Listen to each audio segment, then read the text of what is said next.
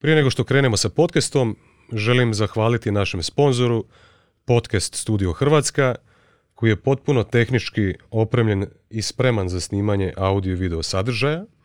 U ponudu ulazi kompletna produkcija materijala te distribucija na platforme. Glavni ciljevi su pružiti podršku svim zainteresiranima i oko sebe stvoriti zajednicu. Podcast Studio Hrvatska nalazi se u prostoru Vespa Spaces na adresi Heinzlova 60 Zagreb. Ljudi obično manje spavaju da bi stigli raditi, a onda kad rade nisu maksimalno sposobni raditi jer nisu dovoljno spavali. Što ne bi onda bilo bolje da kvalitetnije spavaju, pa da onda kraće rade jer su koncentriraniji i brži. Ja kao prvo općenito izbjegavam koristiti riječ zdravo i nezdravo za hranu, to je potpuno krivo. Znači to nema veze s mozgom. Postoji hrana. Točka. Problem je u tome što nam je hrana postala predostupna. Svugdje je. Problem je u tome što emotivno nismo dobri, pa se trpamo hranom da bi to zatrpali. To su problemi. Znači, ako jedeš kad nisi gladan, ajde možda trebaš popričati s nekim psihoterapeutom ili s nekim, jer očito hraniš nešto drugo. Ne možeš nadoknaditi 10 sati sjedanja, 6 puta, 5 puta tjedno, ajmo reći da je 5 puta tjedno, 50 sati sa 3 sata intenzivnog treninga. Pa to je suludo.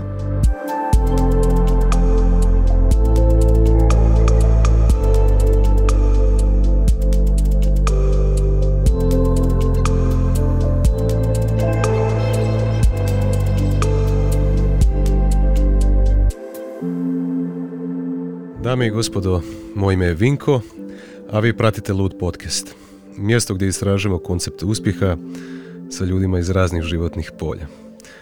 Otkrite ideje koje ih vode na njihovom autentičnom putu. Današnja gošća je Andrea Solomon.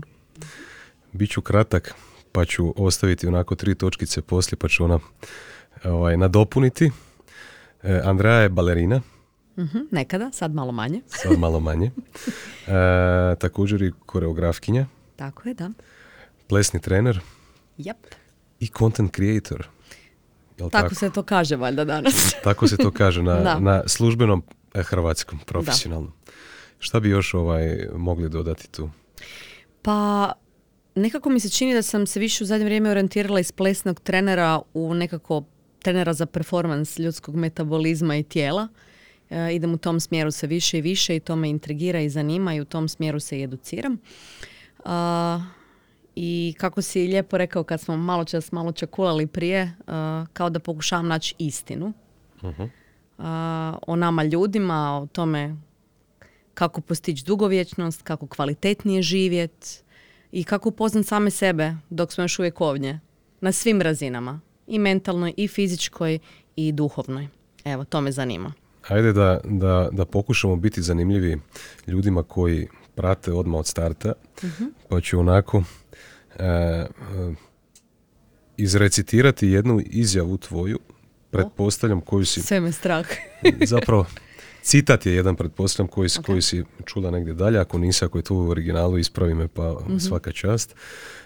Rekla si, na engleskom ću pročitati, The idea is to die young as late as possible. Da. Tako je, je. Jako je volim. Što ti znači ta poruka? Čini mi se, kad sam malo te istraživao prije nego što smo došli sad do ovog trenutka, pogledao sam onaj tvoj TED Talk koji je bio fantastičan. I čini mi se da je to bio nekako punchline tvog TED Talka. Šta stoji iza toga? Kao prvo i osnovno, ta rečenica nije originalno moja. Bila sam na Baliju prije 2 godine zadnji puta i u bazenu sam sjedila sa brdom svojih kolega coacheva i ljudi koji se bave istraživanjem performansa ljudskog tijela i u jednom trenutku smo započeli tu temu oko tog šta bi mi htjeli od života u smislu šta bi htjeli raditi sa 80 godina. Evo šta bi ja, Andrea Solomon, sa 80 godina htjela biti sposobna napraviti. I da li to može nekako biti motivacija za time kako ću dalje funkcionirati kao ljudsko biće narednih 40 godina, da tih 80 to mogu postići. I zaista mi se to činilo kao odlična motivacija. I u biti svakom od nas, kakve god mi želje imali ili snove s tih 80 godina što možemo i ne možemo, intrigirala ista stvar, a bila je vezana uz to da ta sposobnost je definirana time koliko se mi mlado osjećamo ili koliko zaista mladi jesmo, ali na metaboličkoj razini. ne kako mlado izgledamo, iako i to je nešto što povlači naravno jedno za drugim. I onda je kolega Dom rekao u jednom trenutku kao, ma da, moja ideja je da umrem što mlađi, što kasnije. Jer to je suština toga. Znači, today is young as late as possible znači da prije nego što odemo, budemo maksimalno sposobni u tom periodu, a ne stari i nepokretni, dementni, zakržljali, nesposobni za kvalitetan život, jer ja ne znam koja bi poanta bila živjeti dugo ako ne može živjeti kvalitetno. Onda je bolje da umrem rano. Mislim, drađe bi umrla s 37 sposobna trčat, skakat i kretat se, normalno mislit i zaključivat, nego li imat 90 i bit biljka. I ovisno o drugima, u potpunosti, da. Tako da, eto. Definitivno se slažem. Slušao sam podcast Peter Atija. Mm-hmm, obožavam Petera, njega. Da, naravno. Malo prije dok smo razgovarali smo spomenuli Andrew Hubermana, mm-hmm. Jel tako? I David Sinclair. Tako je. Yeah. Pa ljudi koji, recimo, koje zanima upravo ovo što smo sada pričali, kako postići dugovječnost i kako održati tu nekakvu vitalnost, što mentalnu, što fizičku. Definitivno nek čekiraju i te podcaste. Odlični podcast. Odlični, da. Što si rekla malo prije, vrlo profesionalan, konkretan i znanstveni stavi pristup svemu što rade. Možda nije za svakoga, možda je onako stil komunikacije malo dosta je znanstvena razina i može biti zamorna nekome ko možda nije već prethodno educiran u nečemu toga, a možda nekom bude i zanimljivo pa se s vremenom educira, ali malo je veliki je zalogaj. Možda je bolje početi s nečim malo. Pitanje je koja im je ciljena skupina, da li su im znanstvenici koji žele ili neki profesionalci poput tebe koji zanima polje. Ja mislim da oni to nisu definirali. Ja mislim da imaju samo želju po prvi puta u povijesti kao znanstvenici dijeliti besplatno znanje. I da im je nekako to baš samo dogodilo se zbog ove korone i svega skupa, da imaju mogućnost da su ljudi počeli više koristiti platformu podcasta kao takvu. I iskoristili su priliku i uzeli su vjetar. I zaista ih slušaju ljudi, koliko vidim i po komentarima na Instagramu ispod YouTubea, od random žene iz Požege, sad sam bubnula, do nekoga ko je vičan znanstvenih ko se bavi možda, ne znam, epigenetikom. Tako da mislim da je dosta širok spektar ljudi koji ih prati, ali suština tih ljudi, ja vjerujem da i dalje je netko poput prije nas. Netko ko se možda već... Profesionalci, recimo. Da. Možda treneri, možda ljudi koji su završili biokemiju, ljudi koje zanimaju nove informacije koje njihovi laboratoriji trenutno istražuju, pa te informacije izlaze brže van nego što bi došle u školski sustav, jer školski sustav kao takav ipak podrazumijeva određenu dozu verifikacije prije puštanja u udžbenike, a svijet prebrzo danas funkcionira da bi do tih informacija čekali da dođemo 10 godina, 5 godina koliko treba sustavu, pa vjerujem da je ovo najbrži način za doći do ažurnijih informacija o ljudskom tijelu, umu, performansu i slično. Čak i doktorima može biti jako interesantno, jer ne znam kako bi inače došli do tih informacija osim slušajući te podcastove ili prateći te ljude na socijalnim mrežama. Da, to su definitivno visoko kvalitetne informacije od strane ljudi koji su postigli izvrsnost u svom polju na svjetskoj razini. Tako je, da. I definitivno da puno ljudi ima interesa konzumirati to i na osnovu toga razvijati nekakve svoje pretpostavke, nove ideje i tako dalje. A daj mi reci za ljude koji nas slušaju. Mm-hmm. Ja kažem da kroz ovaj podcast istražujem koncept uspjeha. Kroz dvije prizme, psihološku i filozofsku. Što znači za tebe uspjeh? Pa onda čak i kroz neku psihološku. Ja mislim da postoje neke zakonitosti, ok, ti imaš nekakav cilj, kako doći do njega i tako dalje. Pa ajmo pokušati malo sad ovo tvoje polje istražiti. To će biti zanimljivo. Kroz to.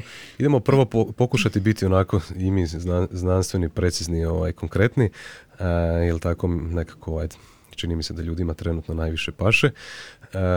Daj mi reci, molim te, za neku prosječnu osobu koja nije 100% u istraživanju svojih performansi tijela i tako dalje. Znači svakodnevna osoba, evo možemo uzeti mene za primjer, meni je bitno moje zdravlje i imam nekakav određeni dio vremena i energije koju odvajam da bi recimo i fizički, za nekakvu tijelovježbu i za prehranu ili takve neke stvari, za san, ali nije to sad ono sigurno na razini na koji ti radiš to.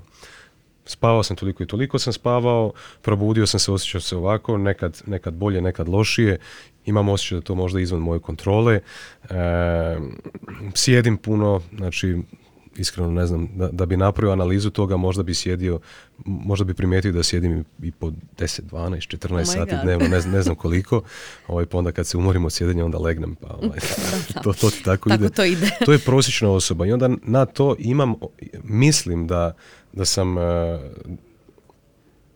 aktivan fizički, imam recimo od 3 do 5 treninga tjedno, to su neki treninzi recimo kettlebellom ili nekakva yoga ili nekakve ono bodyweight treninzi ili tako nešto.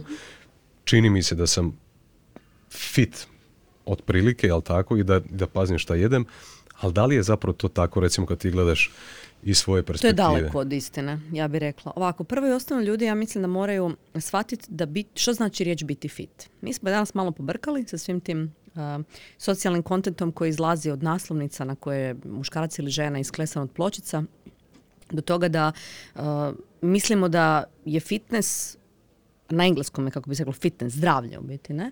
Baš vezano uz fizički izgled. A to je vrlo često baš krivo. Ljudi koji su ekstremno isklesani najčešće nisu uopće zdravi, jer da bi mogli biti takvog izgleda moraju postići u biti nekakve metaboličke procese koji ih restriktiraju u kvalitetnom performansu u smislu zdravlja na staničnoj razini. Znači, to su restrikcije u hrani, restrikcije u tekućini. Znači, vi kad vidite nekog ko je na naslovnici, a čak i kad vidite neke moje fotke kad sam ih fotkala za određene stvari, to su bile fotografije koje su bile rađene u određeni dan, određeni termin, za koji sam se ja pripremila, pofotkala, nakon toga normalno živjela. Vi ne možete tako izgledat, naglašavam izgled, godinu dana. Vi se razbolite, padne vam imunitet. Znači, to nije zdrav način života. Običan, normalan čovjek koji želi biti zdrav, za mene, je osoba koja ne mora fizički izgledati tako da joj se vidi triceps, biceps, pločica, savršen guz, pić, whatever kako se to zove. Znači, to nije definicija zdravog izgleda. Zdravlje bi se trebalo po meni promatrati izunutra na van. Od tog bi trebali krenuti. Naravno, to zdravlje podrazumijeva u kontekstu tog fitnessa, zdravlja, kao što sam spomenula, više aspekata. Spomenuo si neke. Hrana, kretanje, spavanje. Znači, nije jedan. Ne možeš ti kompa samo trenirati 5 puta tjedno, hit trening i biti zdrav. Možeš od toga eventualno biti bolestan. Možda ne odmah. I kad kažem bolestan, ja ne mislim sad na, ne znam, gripu ili strgo sam, šta znam, ozlijedio sam koljeno. Mislim na sve aspekte bolesti. Mi zaboravljamo da se u našem tijelu odvija niz procesa koje mi možda ne vidimo i ne osjećamo, nego se akumuliraju i ispole kroz određen period vremena na van, kroz 10 godina, 15 godina. Znači, moramo razmišljati o vitalnosti, zdravlju, sposobnosti mentalnoj za 50 godina, a ne sad. Znači, sad radiš ono što želiš za 30 godina. Jer to tako ide. E sad, ako gledamo, krenut ću od treninga i kretanja, jer sam primarno trener, pa to nekako iz toga mogu i krenuti.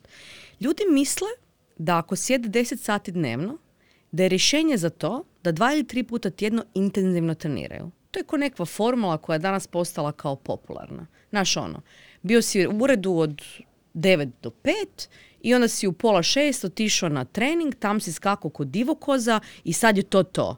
Ne, to nije to. Sve osim spavanja je u biti za tijelo stres.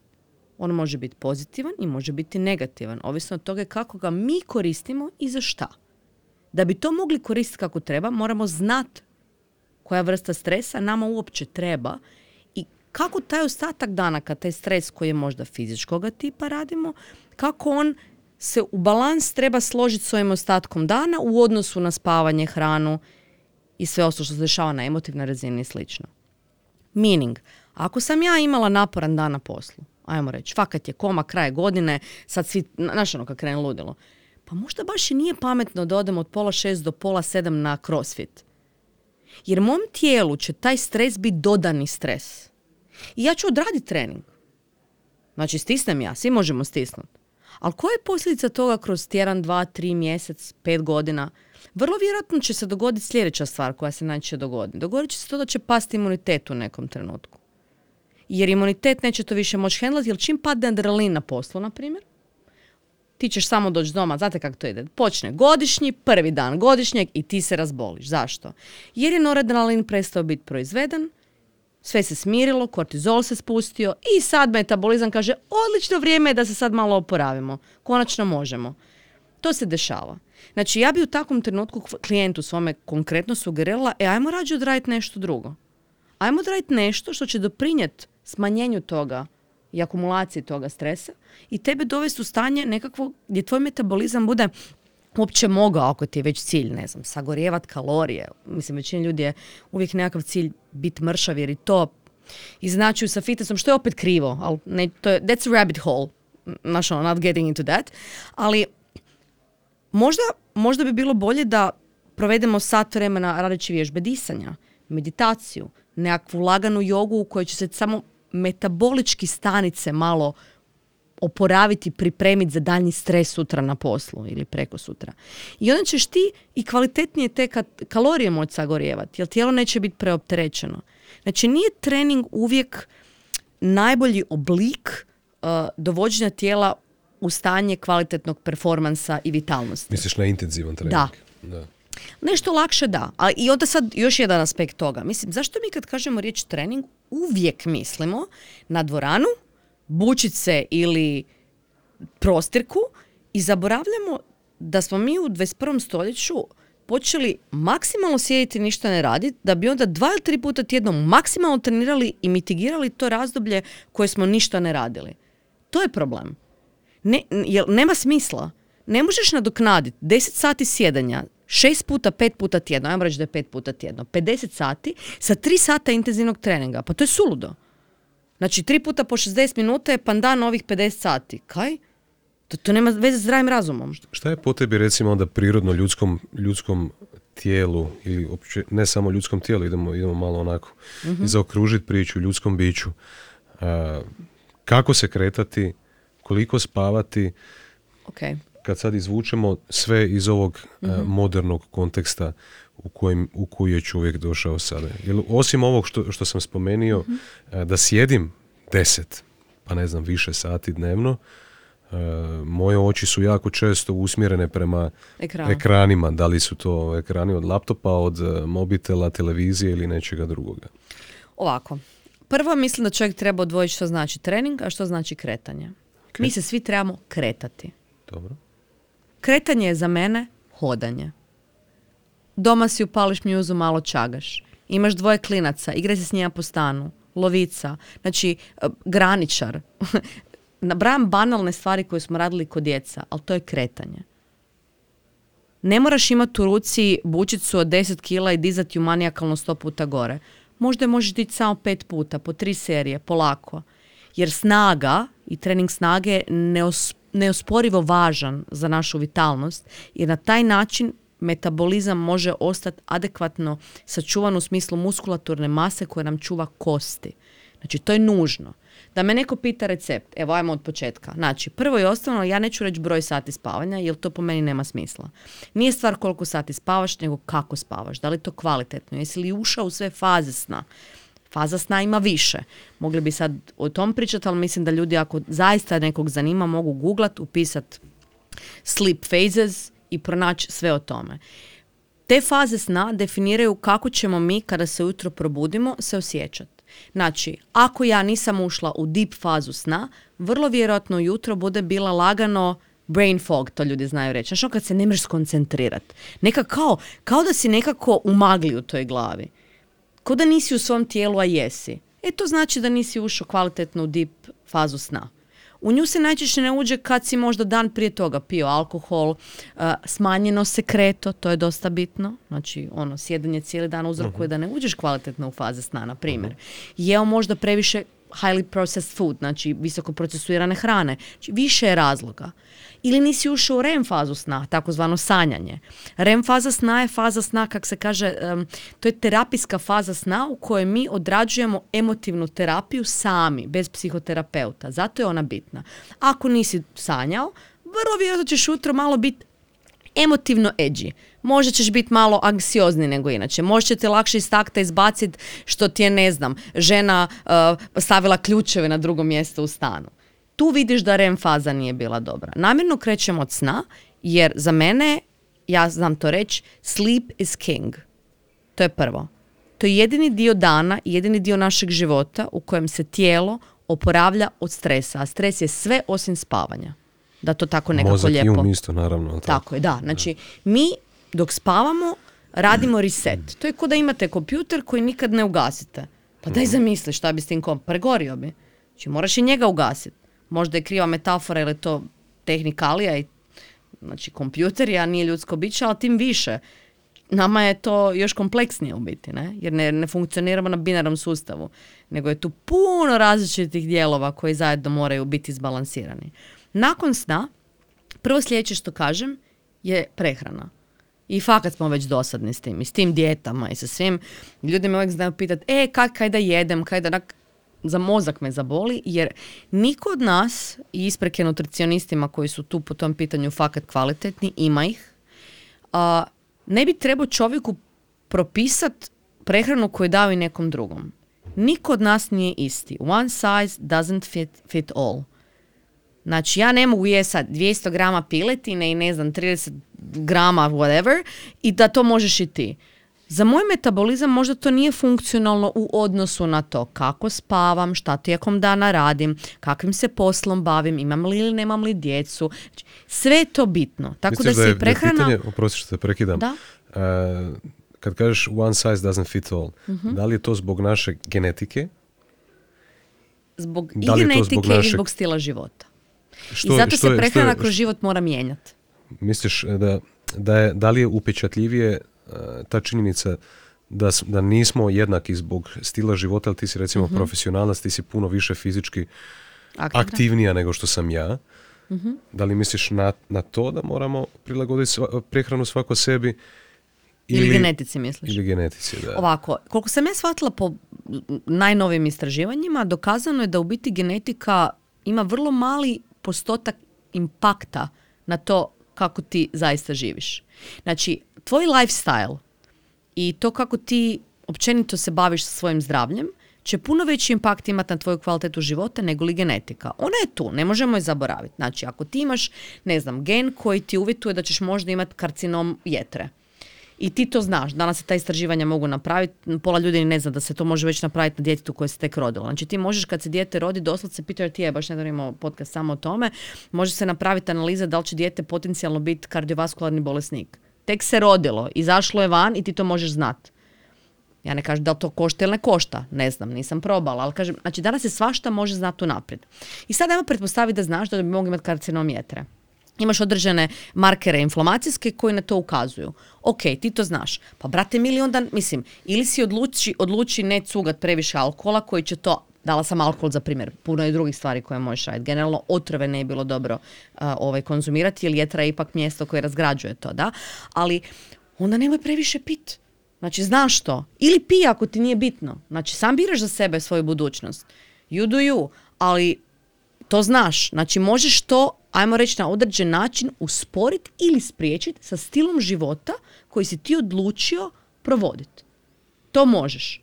Tako da imaš ljudi koji su imali nekakav genom i nisu nikad dobili nikakav karcinom ili, pričamo o karcinomima, oni su najčešće ljudima najveći strah, ne? Ali kardiovaskularne bolesti su zapravo prvi ubojica u 21. stoljeću. Znači, prvo su kardiovaskularne bolesti, a nakon toga, vjerovali ili ne, pad. To je najčešći drugi uzrok smrti, da, ljudima iza 50. Pad. Aha. I to se isto može mjeriti, na primjer, što je dosta zanimljivo. Tome koliko ti jak stisak šake. Okay. Što je zgodna informacija, možda nekom ko ovo sluša, ujutro kad se probudite, ako niste sigurni da li ste odmorni ili niste, probajte do kraja stisnuti šaku. Ako je ne možete do kraja stisnuti, značite na šta mislim kad se to desi, to je informacija da vaše tijelo danas nije sposobno kvalitetno performirati teži trening, veće opterećenja i sl. Rade se mjerenja na tome, to je nekako najjednostavnije. Može se mjeriti heart rate variability, to je variabilnost otkucaja broja srca u minuti. I to možete googlat, nećemo ući u tu temu, ali vi možete ujutro kad se probudite već sami znati jeste li sposobni danas nešto raditi ili ne. I ukoliko vidite da šaku ne možete do kraja stisnuti, možda je bilo dobro da ako ste već odlučili raditi trening ili je stresan dan ispred vas, napraviti neke druge stvari koje bi mogle pomoći tome da budete budni i da se vaše tijelo pripremi kvalitetno za taj stres, tipa utuširati se hladnom vodom ili recimo odraditi nekakvu seriju disanja koja će podići otkucaje srca i razbuditi vas, povećati vaš focusness i alertness i tako dalje. Znači, postoje načini. Počeli smo pričati o kvaliteti ljudskog života, tako. Pa si ti krenila nabrajati po prioritetima, kako ti to vidiš iz svoje perspektive, da je spavanje zapravo najbitnija naša aktivnost koja nam podiže kvalitetu života i zdravlja. Omogućava je uopće, ja bih rekla čak, kod je to baza. Da. Tako je. Uz to, nakon toga si spomenila prehranu, je li tako? Da. I sad, prije nego još odemo dalje, pokrili smo malo to spavanje, spomenila si što misliš da je bitno da bi se pokrilo kako bi to spavanje bilo optimalne kvalitete. Jako puno je tu informacije, mogli bi čitav podcast odvojiti samo za spavanje. Postoji knjiga koju bi samo spomenula ako nekog zanima od Matthewa Walkera, zove se Why Do We Sleep? I ako nekog zaista zanima kako poboljšati spavanje ili neka njega zaprati njegov podcast ili neka pročita tu knjigu, fantastična je. Evo, čisto kao savjet ljudima. Provjerite definitivno. Osim spavanja, došli smo do točke koja se zove prehrana, koja je izuzetno bitna. To otkrijemo, ja sam recimo imao više eksperimenata gdje sam bio postio čak i po tjedan dana, i onda kad kreneš vraćati, imao sam nekakve eksperimente. Baš skroz nisi jeo, kao samo tekućinu. Tjedan dana nisam jeo, da. Bravo, mislim ja to radim jednomjesečno, ali ne toliko dugo, 4 dana obično, da. 4 dana, da. Onda zapravo shvatimo i kad malo eksperimentiramo s namirnicama koje koristimo, shvatimo koliko nam hrana ne treba, toliko koliko mislimo. Ne samo to, nego koji je učinak namirnica koje jedemo. Da. Puno bolje osjetimo to kad krenemo tako malo se igrati s tim i eksperimentirati. I sad jako je puno tu informacija, a opet nekako ovaj podcast pretpostavljam da prate entuzijasti koji spadaju onako blago u ono polje nekih biohakera pa pokušavaju optimizirati svoje zdravlje, ne samo svoj dio života kao što je karijera ili tako dalje. I puno je tu informacija. Ja recimo se trudim, ja želim biti uspješan i u karijeri, želim biti uspješan i kao partner, želim biti uspješan kao roditelj. I puno je tu toga. I najgore od svega što dolazi do nas jako puno kontradiktornih informacija. Prvo, koji bi savjet dala ljudima kako da krenu u sve to, pa onda možemo malo nastaviti o prehrani, pa možda o nekom sljedećem stupnju. Pa evo, ako se nekome, kako prvo i osnovno, ja znam da svako od nas nabroji 700 stvari koje bi svi mi trebali, pa onda tog bude 800, pa bude i da više ne znaš od kud krenuti jer je previše toga što bi trebao raditi, a nemaš vremena. Overwhelm je ogroman, da, definitivno. E sad, moj prvi savjet je da si možda nađete nešto što vam je prioritet i da s tim krenete. Kada bilo šta dođe do faze koja postaje navika, to je dosta bitno. Znači, kada nije recimo hladan tuš ujutro, stres, nego ti je nešto što normalno svaki dan radiš, prestat ćeš ga percipirati kao nešto što moraš kvačicu stavljati, nego će biti tvoj svakodnevni život. To je moment u kojem možeš uvesti nešto novo. Imate cijeli život pred sobom. Znači, zaista cijeli život. Znači, ja imam 37. Ja planiram živjeti još barem, ne znam, ja by the way planiram živjeti sigurno preko 100. To sigurno. Mislim da sam proživjela sad možda 20 nešto posto svog života, tak na to gledam. Ali ja planiram još puno tog napraviti i vremena za to imam. Ne mora se biti odmah i sad. Tako da, you have time. To je prvo. I sad, ako imate vremena i možete tako jedno po jedno raditi, već je to nekako olakšati pritisak u glavi tog da je previše toga. Ne morate sve. I kreneš od te jedne stvari, krene druga, krene treća i tako ih slažiš. Zašto to govorim? Zbog toga što kada jednu riješiš, drugu riješiš, treću, imat ćeš više vremena. Ako se ti nečem posvetiš i to napraviš, a to poboljšava kvalitetu tvog života, bit ćeš odmorniji, bit ćeš brži i bit ćeš sposobniji performirati kao ljudsko biće kvalitetnije. Što znači da ono što misliš da za to nemaš vremena, nije točno da ćeš vremena imati više. To je ono prvo. Znači, ljudi obično manje spavaju da bi stigli raditi, a onda kad rade nisu maksimalno sposobni raditi jer nisu dovoljno spavali. Što ne bi onda bilo bolje da kvalitetnije spavaju, pa da onda kraće rade, jer su koncentrirani i brži. Učinkovitiji. Tako je. Evo, to je znači ono nešto što bi samo rekla u kontekstu ovog što si pitao kako pristupiti svemu tome. Kako svemu tome pristupiti.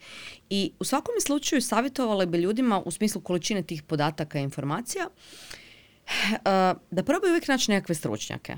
Znači, sigurno će biti pokušaj i pogreška. Ja sam u to sigurna, ja sam prva koja stoji iza toga. Ja sam isto našla brdo ljudi koji su me zaintrigirali pa se ispostavilo da nije točno.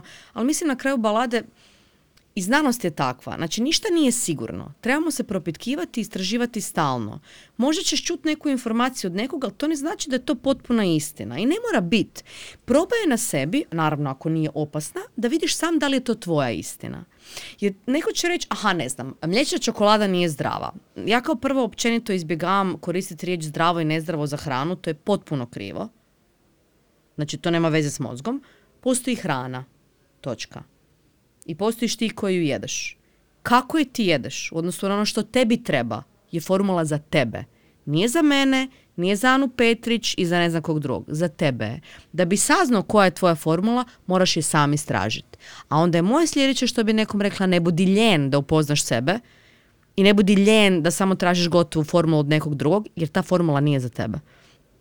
I samo ćeš pogriješiti i odugovlačit ćeš neizbježno, a to je da je moraš s vremenom sam naći ili ćeš se razboliti ili biti nesavršeno funkcionalno ljudsko biće do svoje smrti jer nisi nikad probao. A da to isprobaš i pronađeš, pa trebaš se tom posvetiti možda se skupa godinu dana. Nije to sad nekakva veliki životni period. Godinu, da i dvije, u odnosu na tih 60, 70, 80, 120, ne znam. Pa nije tak puno. Kaj ne? Ajde, pošto nam je zapravo jako teško, dosta često smo se dotakli činjenice da puno tih stvari, bilo spavanje, bilo prehrana, da su personalizirane, je li tako? Da. Mislim da je to budućnost, by the way. Pošto je, definitivno je, zato postoje tu nekakvih health trackeri koji su sve popularniji u zadnje vrijeme. Pošto još uvijek možda nemamo dovoljno informacija kako bi se posvetili nekome personalizirano, idemo pokušati se držati nekakvih generalnih postavki. Pa ajde mi reci po tebi. Znači, sad dotakli smo se sna, dotičemo se prehrane. Sljedeće bi svako rekla kretanje. Kako po tebi, kad govorimo o generalnim postavkama, kako po tebi bi prosječna osoba se trebala hraniti? Koliko bi trebala imati obroka dnevno? Aha. To što se tiče praktične ovaj mehaničkog dijela same hrane, makronutrijenata, količine obroka, količine kalorija, pa onda ćemo se malo nadovezati na ovaj psihološki dio, joj brojim kalorije, joj pojeo sam sladole danas, previše sam slatkog pojeo. Ajmo par stvari koje mogu svima koristiti, mogu biti nekakav alat koji svaka osoba koja ovo sluša može iskoristiti. I krenut ću od faze prije spavanja. Ljudi, molim vas, nemojte jesti prije spavanja barem 2-3 sata. Ne zbog toga što ćete se udebljati, nego zbog toga što ćete si zakrčiti cijeli metabolizam i nećete kvalitetno ući u faze sna. Zato. To znači 2-3-4 sata prije spavanja. 2-3 sata. 2-3. Ovisno naravno o tome koliko je kasno, u smislu, ne znam, došli s posla u 9, a moraš ići spavati u 10, a trebaš u međuvremenu jest. Mislim, znamo svi kako to ide. Probaj si možda na posao odnijeti nekakvu posudicu pa pojesti na poslu dok nešto radiš oko 7. Evo, mislim, to su stvari koje se mogu. Naši ljudi ti kažu ne mogu, možeš, ali ti se ne da. Malo planiranje, da. Da. Planiranje je ključno.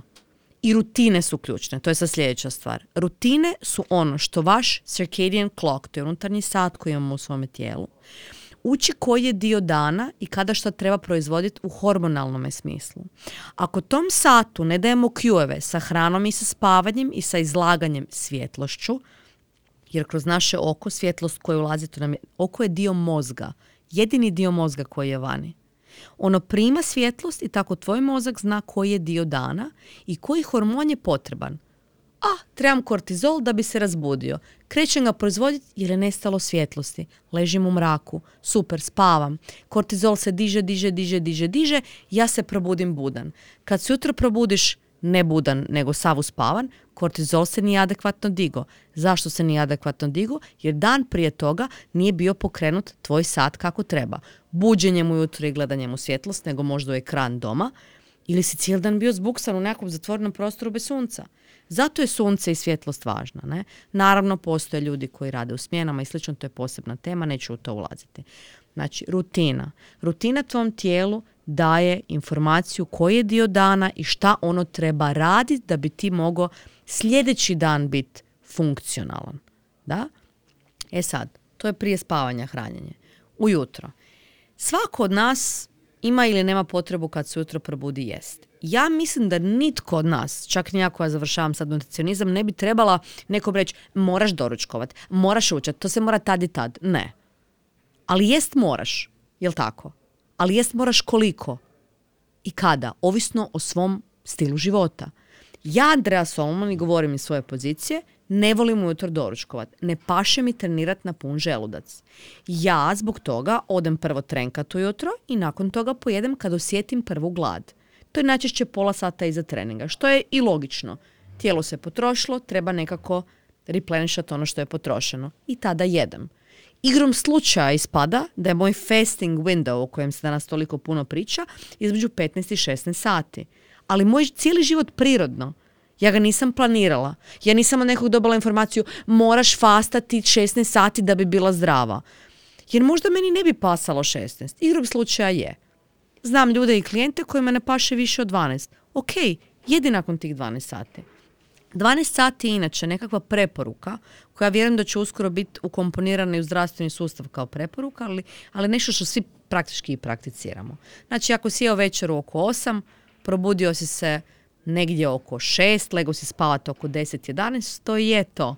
Doručkovat ćeš vjerojatno opet oko 8, nakon te prve kave jutro ili čega god čaja što si pio. Tako da nekako svi to prirodno i radimo. A taj window je potreban kako bi probava odradila svoje, kako bi mozak odradio svoje, kako bi se ti probudio i bio spreman za svoj dan. I onda tad nakon tog doručka ili ne doručka, kada je ručak, a sad ovisi o tome kada možeš na poslu imati nekakvu pauzu. Pretpostavljam da ljudi koji ovo slušaju ipak rade možda u uredu, za razliku od mene koja si mogu svaki dan doma priuštiti. Imam taj luksuz da mogu skuhati svježi ručak, da mogu jesti kad meni paše, jer ja ne radim u to vrijeme. Njima bi preporučila da imaju opet rutinu kada jedu. Da li je to u 1, da li je to u 2? Ne znam. Kak ti sa šefom na poslu? Da li te pušta da jedeš? Znaš, ako te ne pušta, onda si pripremi obrok. Ustani se 15-20 minuta ranije. Pripremi ga možda dan prije. Danas stvarno postoje i raznorazne dostave koje su baš kvalitetne, koje ti mogu i pripremiti personalizirani ručak u odnosu na ono što ti treba. Kad kažem ono što ti treba. Ako se danas ne budeš kretao, nemaš trening, pa možda, brate mili, ne moraš pojesti toliko puno hrane. Možda možeš manje. Ali mislim da svi negdje u koru svome znamo. Problem je u tome što nam je hrana postala predostupna. Svugdje je. Problem je u tome što emotivno nismo dobri, pa se trpamo hranom da bi to zatrpali. To su problemi. Znači, ako jedeš kad nisi gladan, ajde možda trebaš popričati s nekim psihoterapeutom ili s nekim, jer očito hraniš nešto drugo. Možda ti psihoterapeut nije drag. Možda želiš pročitati nekakvu knjigu. Možda hoćeš poslušati podcast o tome. Danas stvarno može doći do informacija na puno mjesta. Znači, ako nisi gladan, ideš jest. A nije neki fakat super fini desert koji je pripremila baka pa ti ga je poslala, znaš. Nešto nije u redu. Šta hraniš? Da se vratimo malo na početak. Uh-huh. I zapravo najčešća izjava koju ja slušam u podcastima koji su ovog tipa koji ja radim je gdje su bili roditelji kroz odgoj, gdje su bili akademici naši, učitelji, profesori i tako dalje kroz formalni sustav obrazovanja, da, kada su propustili nas educirati oko najbazičnijih ljudskih aktivnosti, potreba i tako dalje. Mislim da se nije znalo ništa o tome tada. 30 i nešto godina, ja sam u 36. godini, ja već neko vrijeme se educiram u tom pitanju, primjenjujem, eksperimentiram, pokušavam stvoriti naviku koja će preći u nekakav komplet navika koju zovemo recimo lifestyle, ali tako.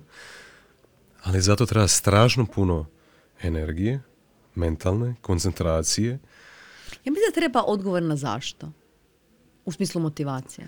Da, ali... Zašto to radiš? Evo, ali je pitanje isto. Znači, jedno je baratati, uzeti prvu lopticu pa reći, evo, ova loptica je najbitnija, zdravlje. Pa imamo san, pa imamo prehranu, pa imamo, ne znam, tehnike disanja, meditaciju, hladno tuširanje. Znači, to je prva loptica koja sama u sebi nekako sadrži još jako puno nekih manjih loptica, jel tako? Onda sljedeća. Ipak, ja moram financijski biti stabilan da bi mogao brinuti o sebi, da bi mogao brinuti o svojoj obitelji, da bi se nekako i osjećao sam sa sobom zadovoljno, pa ganjati nekakvu svoju strast, jer danas svi ganjamo svoju strast, niko ne želi raditi nekakav posao koji mu je dosadan, ili to tako se čini, barem meni iz moje perspektive.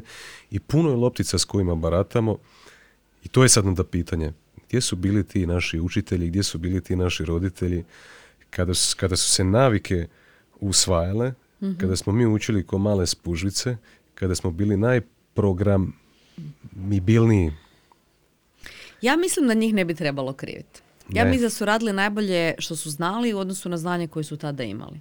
Danas se puno više zna. Ja sam igrom slučaja sretnica što imam mamu doktoricu, tatu sportaša, pa sam od malena bila odgajana kako jesam i živjela sam praktički kako živim i sad, u smislu znanja koje sam dobivala.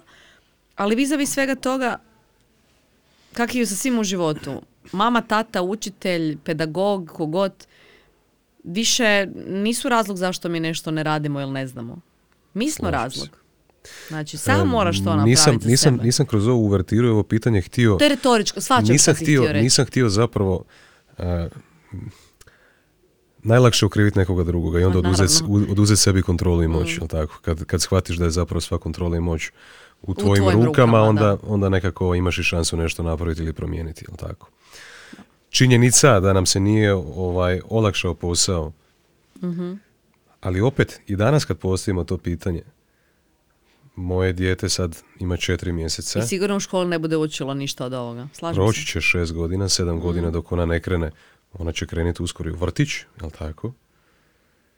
Znači, na roditeljima je najviše odgovornosti da naprave što bolji posao kod svog djeteta. Da, slažem se. I zato mi se čini, recimo, ja imam... A da bi mogli to odraditi, moraju imati znanja. Jasno. Ja ti imam ideju kroz ovaj brand koji sam pokrenio, koji se zove LUT, ako niste znali, početi i sa stručnjacima kao što si ti, u suradnji, ako si čula, recimo, tipa pandan masterclass, ako si čula za njih. Okay. Sa stručnjacima raditi online edukacije, online edukacije, koje su usmjerene ka roditeljima. Nice. Da bi im dali alat da mogu kvalitetno odgojiti svoje dijete po pitanju zdravlja, prehrane, spavanja, meditacija, tehnike disanja, ovo, ono i tako dalje.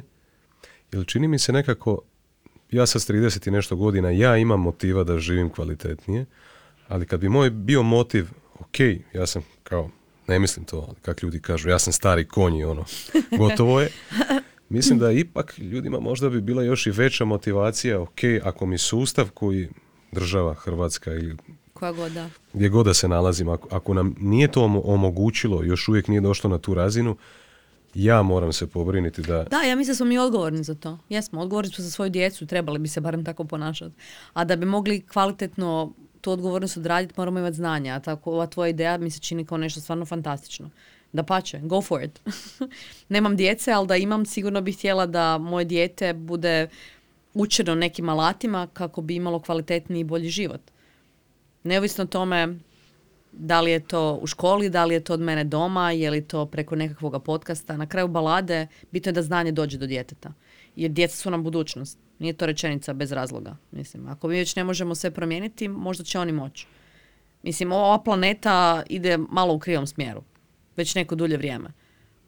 Pa ako nešto možemo po tom pitanju napraviti, mislim da je krajnje vrijeme da krenemo. I to s konkretnim stvarima, ne sa pričanjem o tome, nego sa djelovanjem. Tako da da. Slažem se. Ja. Spavanje, prehrana, jesmo završili dio s prehranom?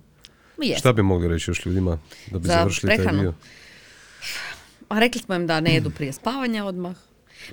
Mogli bi im eventualno nešto malo makronutrijentima jesti, mističnim bićima. Kako ljudi samo slušaju, nemoj jesti ove makronutrijente jedne. Ja ću sad ovak, basics. Imate proteine, ugljikohidrate i masnoće. proteini. Znate šta su meso, riba, jaja, ima ih naravno i u grahovicama. Masnoće, znate šta su već sada i ono valjda svi to izbjegavaju kao da je nekakva stigma. Masnoće morate jesti, posebno žene, molim vas jedite masnoću, jer što je manje jedete imat ćete više metaboličkih procesa koji će uzrokovati niz problema sa menstruacijom, sa vašim hormonalnim disbalansom i sa vašom vitalnošću u smislu stvarno zaista isto tako ranijeg odlaska ka nekvalitetnijem životu, ne? Avokado, orašasti proizvodi, ulja i tako dalje. Molim vas, nemojte suncokretovo ulje, moram to naglasiti, već me boli mozak od toga. Ima drugih varijanta na temu, to je čisto kao moja mala frustra sad izletila. I naravno, nakon toga imamo ugljikohidrate koji su isto postali kao nemoj slučajno jesti ugljikohidrate, oni debljaju ne znam šta. Njih dijelimo u biti na vlakna i na šećere, ako ćemo onako baš bazično, vlakna koja vam trebaju evidentno zbog probave, molim vas nemojte ih opet jesti previše jer ćete biti napuhani pa vam ne bude bilo jasno zašto ste naduti, a onda vi mislite da je to normalno, to nije normalno, ne bi trebali nikad biti napuhani, ako jedeš kak trebaš nisi napuhan, točka. Ili možda imaš inflamaciju jer jedeš hranu koja ti ne odgovara i aleričan si. Danas se to stvarno može provjeriti, ne mislim samo na gluten, mislim na sve što jedete. Da? Recimo meni Andrej ne odgovara banana, obožavam banane i ja kad stavim bananu u sebe, hali gali. I prestala sam jest banane. Da li si je priuštim nekad? Da. Ali da jedem stalno? Ne. Znači, ja sam to skužila sa eliminacijom hrane, ne? Ali ajmo se vratiti na makronutrijente. Nema makronutrijenta, kao što nema ni hrane koja je dobra i loša. Sve treba jest. Treba jest tako da jedete balansirano. Mislim da svi, ali opet se vraćamo ono, znate kada jedete neizbalansirano. Osjetite to. Naš, nije normalno, ok, sad je bio Božić, Badnjak i tak to. Ali kad smo se stvarno morali natrpati hranom da nam bude zlo. Zašto? Pa hranu ćeš imati sutra. Znači, nije da će nestat.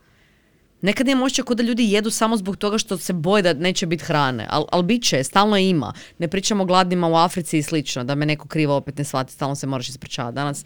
Jer nikad ne znaš ko će ovo shvatiti kao napad. Ali pojedeš dokad nisi sit. Jedan dobar savjet mi je bila dala jednom davno jedan nutricionista. Kad se podrigneš, sigurno si sit. Znači, ako si se podrignuo, stani. To je onaj moment kad je tijelo javilo onak, fakat si sit, dosta.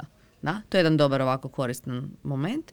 I još bi nešto savjetovala, a to je da probate malo više možda te proteinski teže stvari jest oko ručka, a manje oko večere. Zbog toga što proteinima, posebno ako je meso u pitanju, treba više vremena da se probavi. Pa možda baš i nije zgodno leći u krevet sa težom hranom u želucu jer nećete moći isto kvalitetnije spavati. Tako da je to možda jedan od savjeta. A ovo sve ostalo, jedite sve ljudi. Znači nema loše i nezdrave hrane. Samo smanjiti procesuiranu hranu. Ne morate čips jesti iza ručka i ne moraš baš jesti, ne znam, kekse svaki dan. Pojedi keks, ali nema pojesti 2 kutije. Znači neki balans, pa zdravi razum. Šta će 2 kutije keksiju? Zašto? Fini su. Pa fino je puno stvari u životu, pa ih sve ne radimo, ali se ubijaju. Jel tak? Ili ih radimo, ne znam. Onda budi svjestan posljedica, živi s njima i budi okej s tim. Da li ćeš biti dijabetičar? Ako ti je to okej, onda nek ti bude okej, ali nemoj onda maltretirati s tim. Dijabetičar si, budi dijabetičar. Ne, naravno ne mislim na dijabetes 1 koji je genetski prenosiv, mislim na dijabetičare 2 koji su danas u jako velikom porastu zbog loše prehrane, da. Ajde još samo sekundicu da se zadržimo na prehrani. Dobro. Spomenila si u par navrata da se previše ne treba ograničavati što ćemo točno jesti, pa neka malo tu prođe i slatko nečega i tako dalje. Kakav bi savjet dala ljudima tu, s obzirom na to da se ne bi previše možda frustrirali kroz tu pretiranu discipliniranost oko prehrane? Jedan od bolesti 21. stoljeća. Između ostalog, ja sam sama prošla poremećaj u prehrani, jer sam nekadašnja balerina. I naravno kad imate takav poremećaj koji gravitira anoreksiji, a onda ode u smjeru koji je želiš biti zdrav, onda odeš prema binge eatingu, onda iz tog se pokušavaš iskopati. Sve sam to prošla, pa pričam iz pozicije nekog koji je to iskusio i koji trenutno radi sa nizom ljudi koji imaju poremećaj u prehrani. Znači, s tim se bavim, to me jako zanima i želim ljudima pomoć. Pa bih rekla ovako. Ima ljudi kojima to brojanje ne stvara stres. Ima ih, zaista, i to rade čisto kao matematički jer su takvi ljudi. Ali većina ljudi nije takva. Ako si već skidate MyFitnessPal i želite se izmjeriti šta nečega jedete, molim vas nemojte biti robovi toga. Izbrišite aplikaciju i jedite više intuitivno i više po feelingu tog što bi trebali, nakon što ste naravno naučili šta je koja hrana. To je bitno. Imat znanje o tome što je protein, što je masnoća, što je ugljikohidrat i onda znat da je u jednom obroku potrebno imati svo troje. I onda to jest. A ne pojest to 3 puta za redom i još nakon toga pojest, 4 pudinga i 700 kila keksiju. Jer ti ne treba. Jer tvom tijelu to ne treba. Zaštopat ćeš ga. Neće moći raditi. E sad, ako se to i desi, jer se to zna desiti, odabra si to taj dan, onda bi možda bilo pametno ne imat stav, aha, sad je sve otišlo kao k vragu, pa sad može otići skroz k vragu. To ljudi često naprave. Znači, sad sam se prejela toga i toga, pa sad više nije bitno, zaboravit ću na zdravu prehranu, neću otići na trening danas, idem sad to do kraja uništiti. Nemojte to raditi. Znači, vaš dan se ne gleda kao 24 sata za vaš metabolizam. Znate i sami kad gubite kile da ih gubite kroz period vremena. Ne zato što jedan dan niste pojeli 1000 kalorija, a sad ste skinuli kilu. Niste, to tak ne ide. To je niz procesa. Znači, ako jedan dan pojedeš malo više, pa drugi dan možda možeš pojesti malo manje. Ali ne zbog toga što sam ja to rekla, nego zbog toga što ćeš i osjetiti da si manje gladan jer si jeo više. A ako si više gladan, ponavljam, očito se radi o nekakvom problemu koji je vezan uz psihičko stanje. Onda možda zaista trebaš potražiti pomoć. I nemojte se sramiti toga da pitate za pomoć. Surađujem sa par ljudi koji su psihoterapeuti zbog svojih klijenata i zaista imaju kvalitetne platforme i na Instagramu i na njihovi webinari i za ljude koji imaju probleme s poremećajima u prehrani i za one koji imaju djecu koja imaju, znači, puno. Koga bi preporučila da ljudi pogledaju možda? Evo, Angela Jelić je meni odlična i imate, ona se zove Lifestyle Psychology na Instagramu. Ona je sljedeća gosta nakon tebe. Može, odlično. Stvarno, čekaj, I'm hit. Okay. Nas dvije smo dosta bliske i skupa radimo, povezalo nas je baš i to. Imate Fitness i Napolitanke na Instagramu, to je jedna isto draga djevojka koja koja isto imala probleme s poremećajem u prehrani, pa je čak sad i knjigu izdala nekakvu o tome. Ima ljudi. I ja mislim da bi trebali svi vi koji imate problem s tim ugasiti sve što vas trigerira. Znači, ako pratiš na Instagramu 4 manekenke i one te trigeriraju, jer kad vidiš da ja tak mršava, onda se ti osjećaš loše, pa zbog toga što si danas više jeo si automatski kao loša osoba, molim te otprati tu ženu. Šta radiš? Znači, zaprati profile koji će ti davati kvalitetan sadržaj koji neće hraniti tvoj poremećaj, nego će ga gasiti. Mic po mic doćeš negdje. Kad neko pogleda moj Instagram od mojih prijatelja izbliza, ja vam puno ljudi pratim, ali su mi svi mutani. Ja mutam to. Možeš mi biti najbolji friend. Tvoj sadržaj mi ne daje kvalitetu životu. Ja kad me ti zanimaš, budem tvorila tvoj profil, pročitala da vidim di si, šta si, šta ima. Ali sam te se sjetila. Ne zbog toga što želim stalno gledati kak si, kaj je šetala po gradu, snimala tam gljive gore na Sljemenu i šta znam šta. Pratim ljude koji mi... Ti imaš kontrolu birati s čim se želiš brainwashati. Da, tako je. Ono što ja zapravo nisam jutela su znanstveni sadržaj i stvari koje me educiraju. Ja želim da moj Instagram, meni, Andreji, bude edukativna platforma. Ja sam izvršila kontrolu nad njim, jer ja jedina i mogu izvršiti kontrolu nad njim. Take control, people, to je to. Znači, moraš preuzeti kontrolu nad svojim životom, nad svojim poremećajem, nad svojim problemom. Svi ih imamo. Imala ih ja, imaju ih i drugi. Kad primijetim da me neko triggerira, mute. Kažem, imam najbolje prijatelje koji su mutani. Ja sam mrtva ozbiljna. Ma šali se ono što. Ja, znaju, oni to znaju. I okej su s tim, jer me jako vole. Znači, hoću reći, svi imamo problema. Niko ovdje nije bolji, lošiji, drugačiji. Samo svatko treba naći način na koji će se on s tim baviti, ali se s tim morate baviti. Ne morate stavljati stvari pod tepih i očekivati da će se magično riješiti same od sebe. Znači, tamo gdje vam je najteže, tam treba upiknut prst i potom čačkat. Tu ćeš najbolje sebe upoznat, jer u situacijama u kojima nam je u životu teško, učimo jako puno o sebi. A ako nešto trebate za vrijeme svog života napraviti, to je upoznat sebe. Jer to je jedini način da uopće možete upoznavati svijet.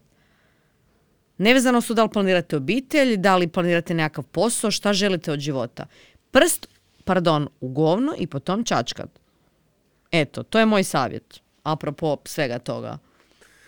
Molim jedan aplauz. Idemo, čini mi se da ti je ova tema vrlo draga. Par puta si mi vratila nazad na kretanje. Mm-hmm. Pa ajde, imaš sada priliku reći zašto, ali da. Rekla si, kako si rekla na početku, kretanje odvajaš od treninga, ali tako? Da.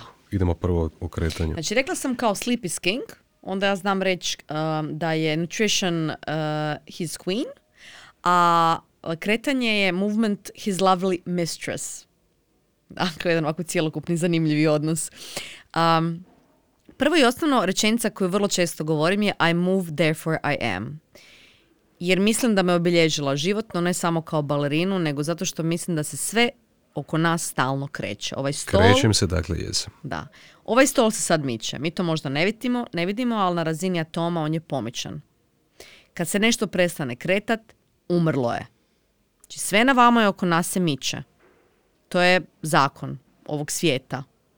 Stoga, upravo to što se krećem me definira kao osobu da postojim. Pa ako to nije jedna od elementarnih stvari važnih za vašu vitalnost i životnost, nije to riječ, ne znam šta je.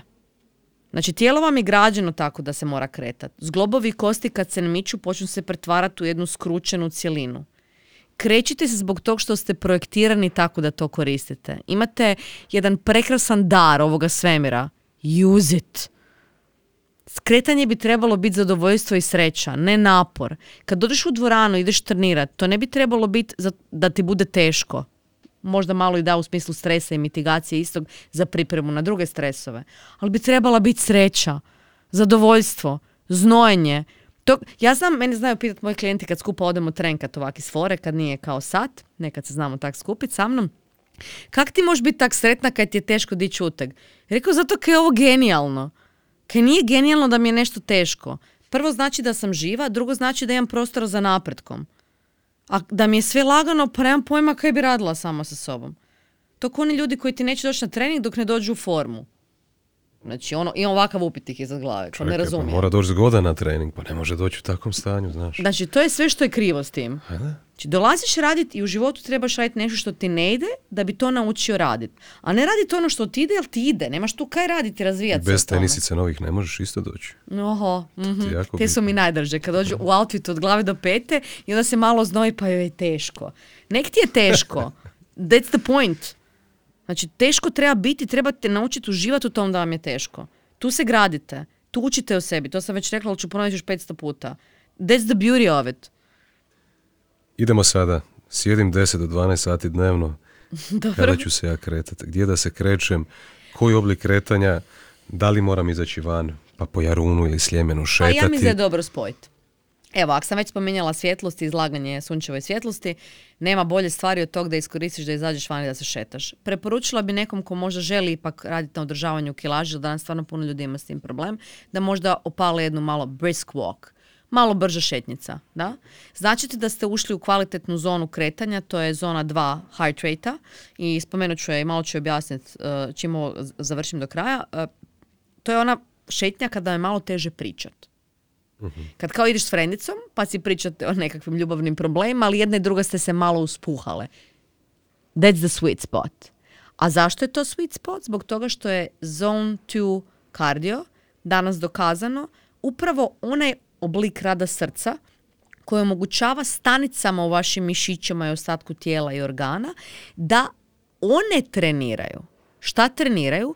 Treniraju sagorijevanje masnoća umjesto korištenja glukoze, što ih čini sposobnijima za preživljavanje i što vas čini sposobnim i, kak bi se reklo, u mogućnosti boljeg performansa ljudima.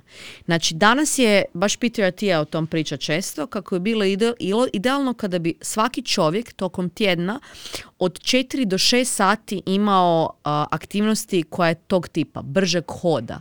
Jer bi ga već to učinilo na metaboličkoj razini zdravim do te mjere da može dulje živjeti ili kada trenira kvalitetnije koristiti trening za svoj rast i razvoj.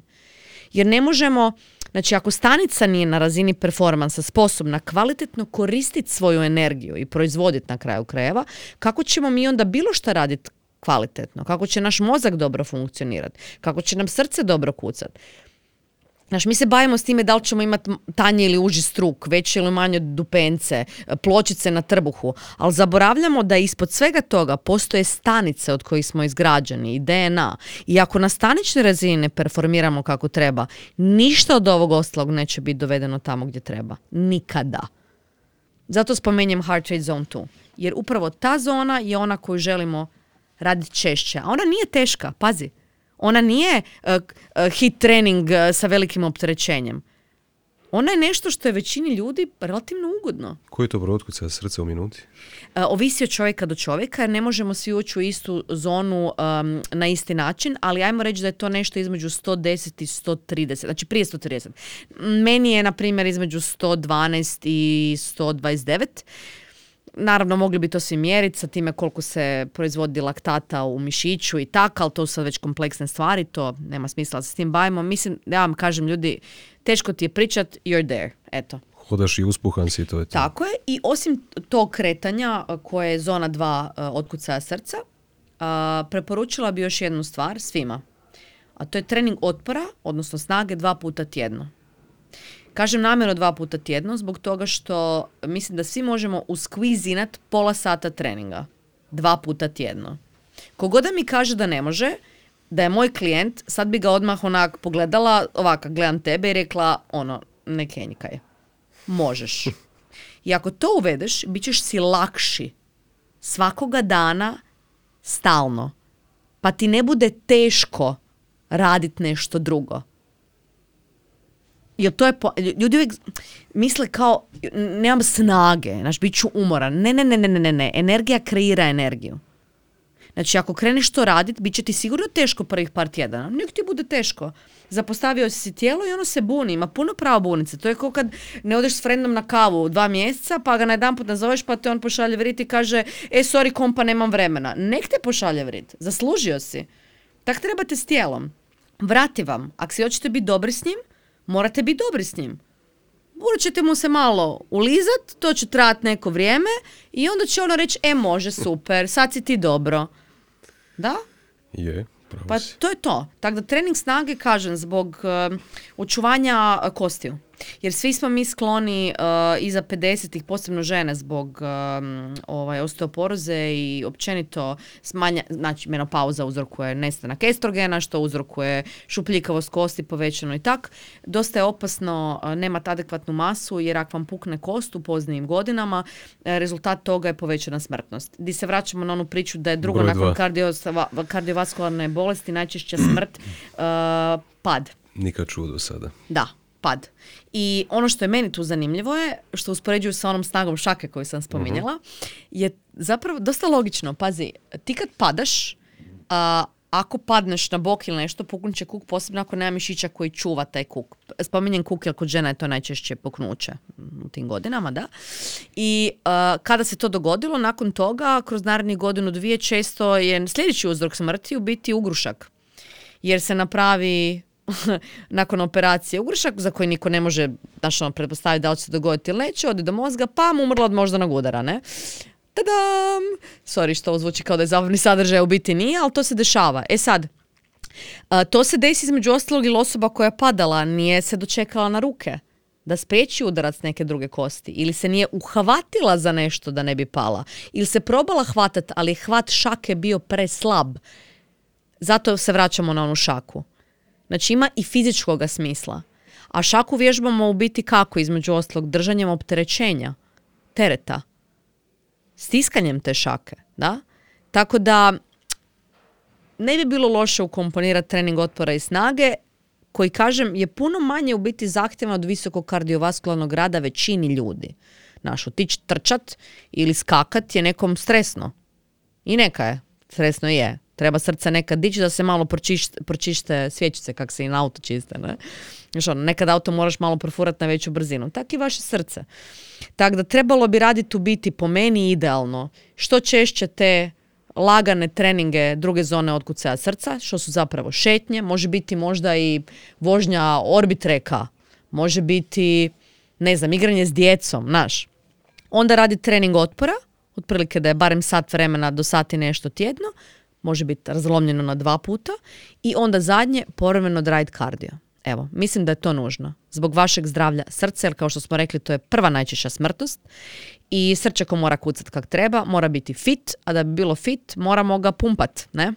E sad, da li ćeš ti šprintat? Ili možda koji hladni tuš ubaciti isto. Može i to, da. Ili kombinaciju hladnog tuša i toplog tuša. Tako. Pa idealno bi bilo kad bi se malo povremeno utakali baš u ono, cijeli planč hladni. To bi bilo genijalno, da. Ja sam isto se s tim prvi puta susila i to počela raditi prije svega par godina, tako da sam novija u tome, ali benefiti koje sam dobila, ja to vama ne mogu riječima opisati. Možemo pričati o psihološkom aspektu, možemo pričati o fizičkom aspektu, puno ih je. Meni je najviše doprinjelo psihičkom.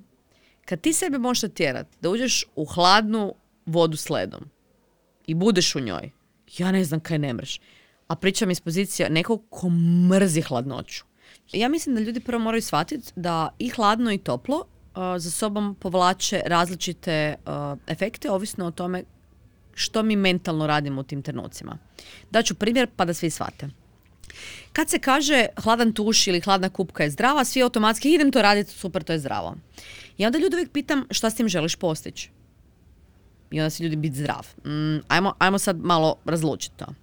Ako uđeš pod tuš koji je ledan i zaljevaš se s njim i dozvoliš svom tijelu da bude pod stresom i onda je to trening stresa, ono što će se desiti je povećat će se otkucaj srca, podići će se adrenalin i nakon toga će tvoje tijelo pojačano sagorijevati i kalorije i energiju koristiti jer će mu treba da se repleniše i vrati natrag, zagrije, to je, zna?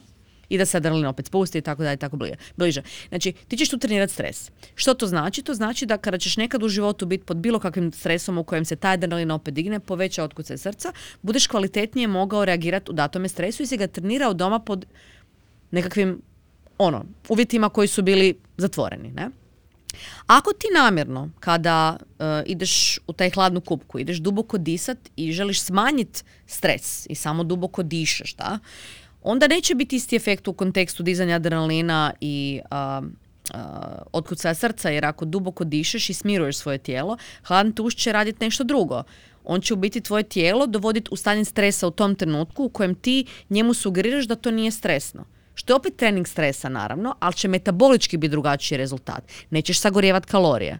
Isto ćeš se trenirati na stres u vanjskom uvjetu, ali na način da tvoje tijelo kada je stresna situacija bude ekstremno smireno. Jer će se naučiti da je to kad treba sve otići gore, skroz chill i cool. Ne mora ništa praviti. Baš je ugodno. Što možda ne bude nekome ko želi u nekakvoj stresnoj situaciji brzo reagirati, pametno. Kužiš u kom smjeru idem? Daj mi recimo, molim te, čuo sam neke od utjecajnih osoba u polju, recimo, ne znam kako bi ga nazvao, zdravlje, jel? Da. Ili performans, fizički, psihički, da nije pametno nakon intenzivnog treninga, da, kad je tijelo povećane temperature, odmah poslije toga otići u hladan tuš. Opet je pitanje što želiš postići. Znači, studije pokazuju sljedeće.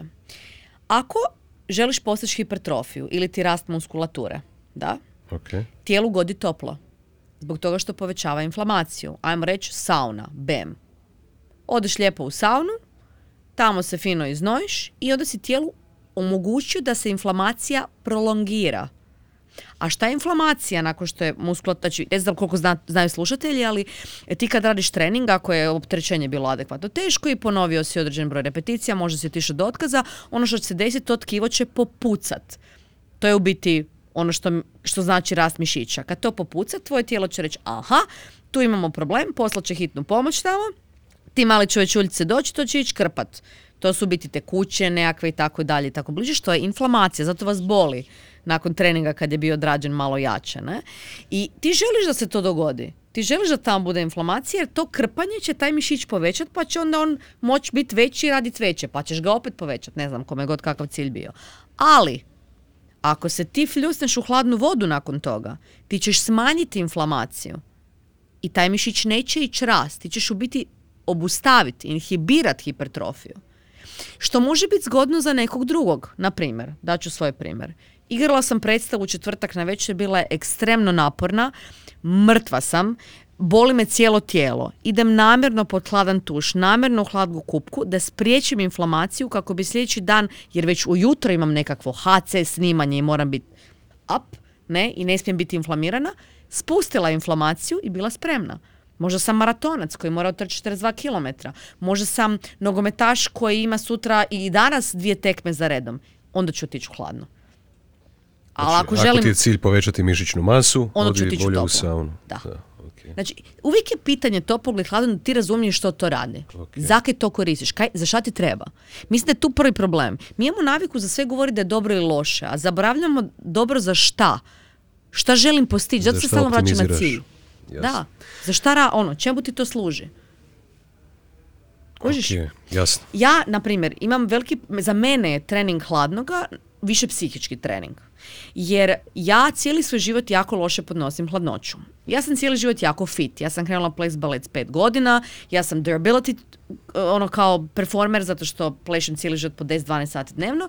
Između ostalog, nadam se da se neko neće prekrižiti pastu nesvijest, moje srce u mirovanju od 32 do 34. Da, znači to je posljedica treninga cijeli život. Sportaši obično imaju snižen otkucaj srca. Čemu težimo? Jer ako kad treniram ga mogu jako visoko dići, u mirovanju je može biti jako nisko, budem dulje živjela jer određeno srčeko ima pretpostavljeni određen broj otkucaja. Tako da ja želim da u mirovanju ono što sporije kuca, da ja što kasnije riknem. Kužiš? Pa to, that's the goal, ne? Zato trening između ostaloga. Ali moje srce u mirovanju kako je tako jako nisko, onda mi je to sukladno tome i temperatura mi je snižena i svašta nešto. Plus mala sam, sad me ne vidite na podcastu, ali I'm really small. Ja sam se namjerno spustio na jednu. Tako da stalno sam pothlađena lagano i onda stalno hajcam temperaturu na jako visoko pa sam počela trenirati hladnoću da tijelo u biti utreniram da podnosi hladnoću bolje i rezultat postoji. Ja recimo sad bez problema odem trčati ispod 0, prije mi je to bilo nezamislivo, sad mi je skroz ok. Manje mi je hladno. Kada sam proučavao trening hladnom ili temperaturom hladno-toplo, došao sam do informacije da kada se otuširamo u hladnoj vodi minutu do 2 minute na dan, da broj otkucaja srca padne za 20 do 30 otkucaja 24 sata. Tako je. Što znači da u tvom slučaju otkucaja više nema. Ista stvar je kad fastaš. Recimo, išla sam si mjeriti srce i to sam baš radila prošli tjedan. Radila sam 40 sati fastanja. Nisam nikad to primjerila, pa sad navodim oko prošli tjedan, zanimalo me. Znači, moj otkucaj srca najčešće idu 32 do 34, kada je dan malo stresniji su na 38. Prosjek kroz zadnjih godinu dana bio mi je 36 mjesečin, 36-37. Ovo sad što gledam 32 do 34 mi je zadnjih mjesec dana. Što je možda vezano i uz taj fast, jer sam skužila da mi u fastu pade na 30. Jer je biti logično, ne unosiš u tijelo ništa što bi ga pokrenulo da povećano radi. To je isto stres za organizam, očito kad treba probaviti hranu, je li tako? Apsolutno, znači sve što tijelo mora raditi je posao. Znači, ako ja njemu ne zadam posao, ono je u mirovanju. Tijelo je jako pametno, mi to zaboravljamo. Ono će se potruditi prvo osnovno, na svaki mogući način da ostane živo. To je prvo. Ako ja njega s ničim ne stresiram i ne dajem mu razlog da više radi, ono neće raditi više jer želi sačuvati energiju. Našem tijelu je cilj očuvanje energije za preživljavanje. Tako da, zapravo je sve to jako logično. Kad se objasnim banalno. Nažalost, pojelo nas vrijeme, pa ćemo završiti, mogli bi ovako još, pretpostavljam, par sati. Idemo finiširati. Daj kratko, molim te, gledateljima, slušateljima, opiši u par točkica svoj uobičajeni dan, a onda dok to opisuješ, ja ću ti postaviti zadnje pitanje, pa razmišljaj o njemu multitaskano, u drugom tabu otvori u svom Exploreru. Kako izgleda život tvojih snova? Lijepo. Prvo i osnovno, ja mogu reći da živim život svojih snova. Točka. Ja ne mogu zamisliti da živim bolji život. Meni je moj život fantastičan.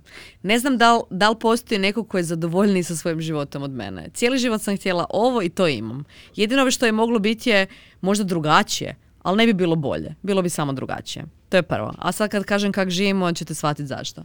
Ja se ustajem obično oko 4:30. Bez budilice, ne palim nju, ne postoji, doesn't exist. Koristila sam je prije kada bi išla negdje na putovanja dulje, ako je drugačija vremenska zona dulje od 12 sati, čisto reda radi, ali čak sam i to sad prestala raditi jer znam kako da riješim jet lag unaprijed, pa to više ne radim. Nakon što sam se probudila, prvo što napravim je složim krevet.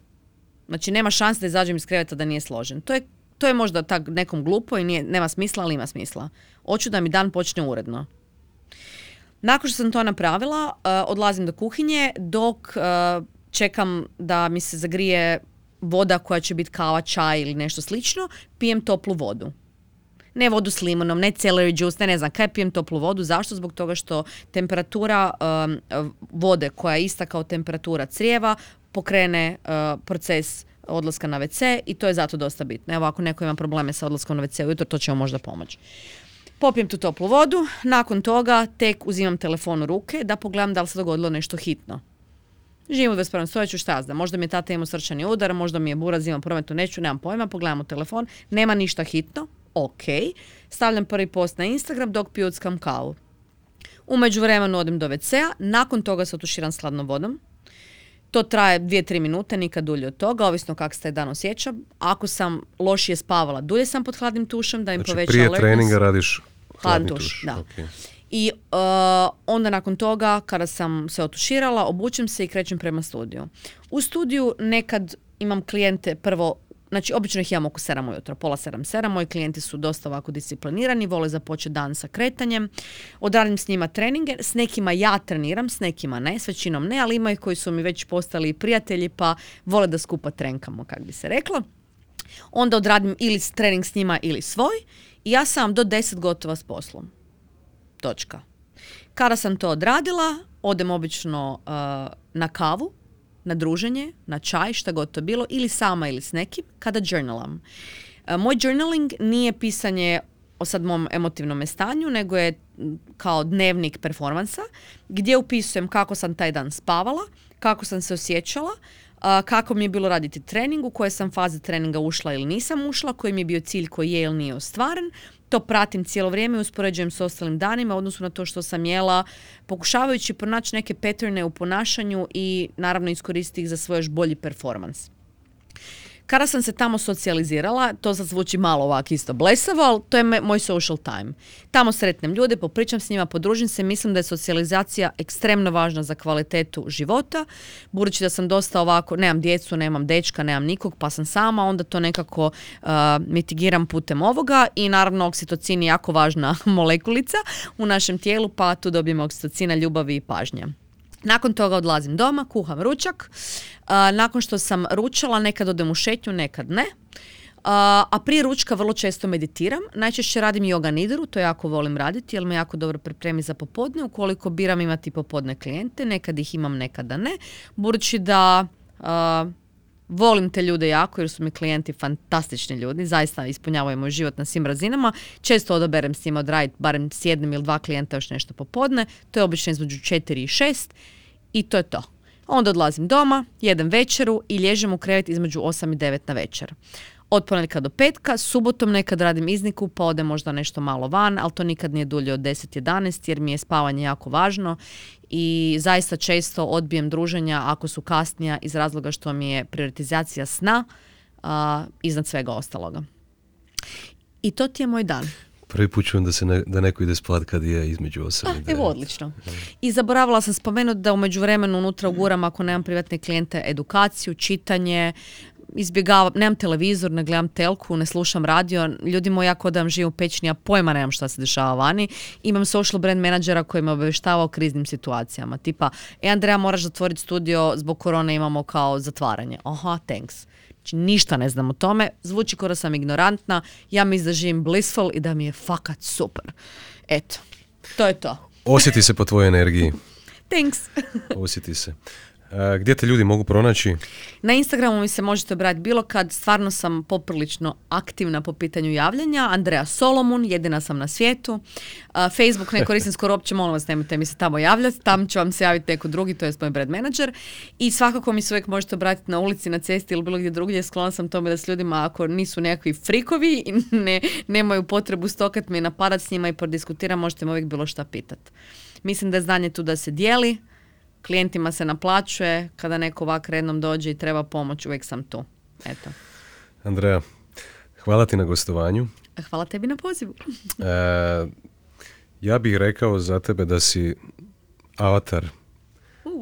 Lud brenda, osobe koje sam ja zamislio kao osobe koja može biti inspiracija nekome drugome, našim slušateljima i gledateljima. Osoba koja u potpunosti zna što želi i to prati u svom životu. Ja kažem optimalno životno iskustvo, jer kad si mi opisivala svoj dan, primijetio sam da je to sve vrlo pomno isplanirano i da znaš svaki detalj kada šta kreće jedno iza drugoga.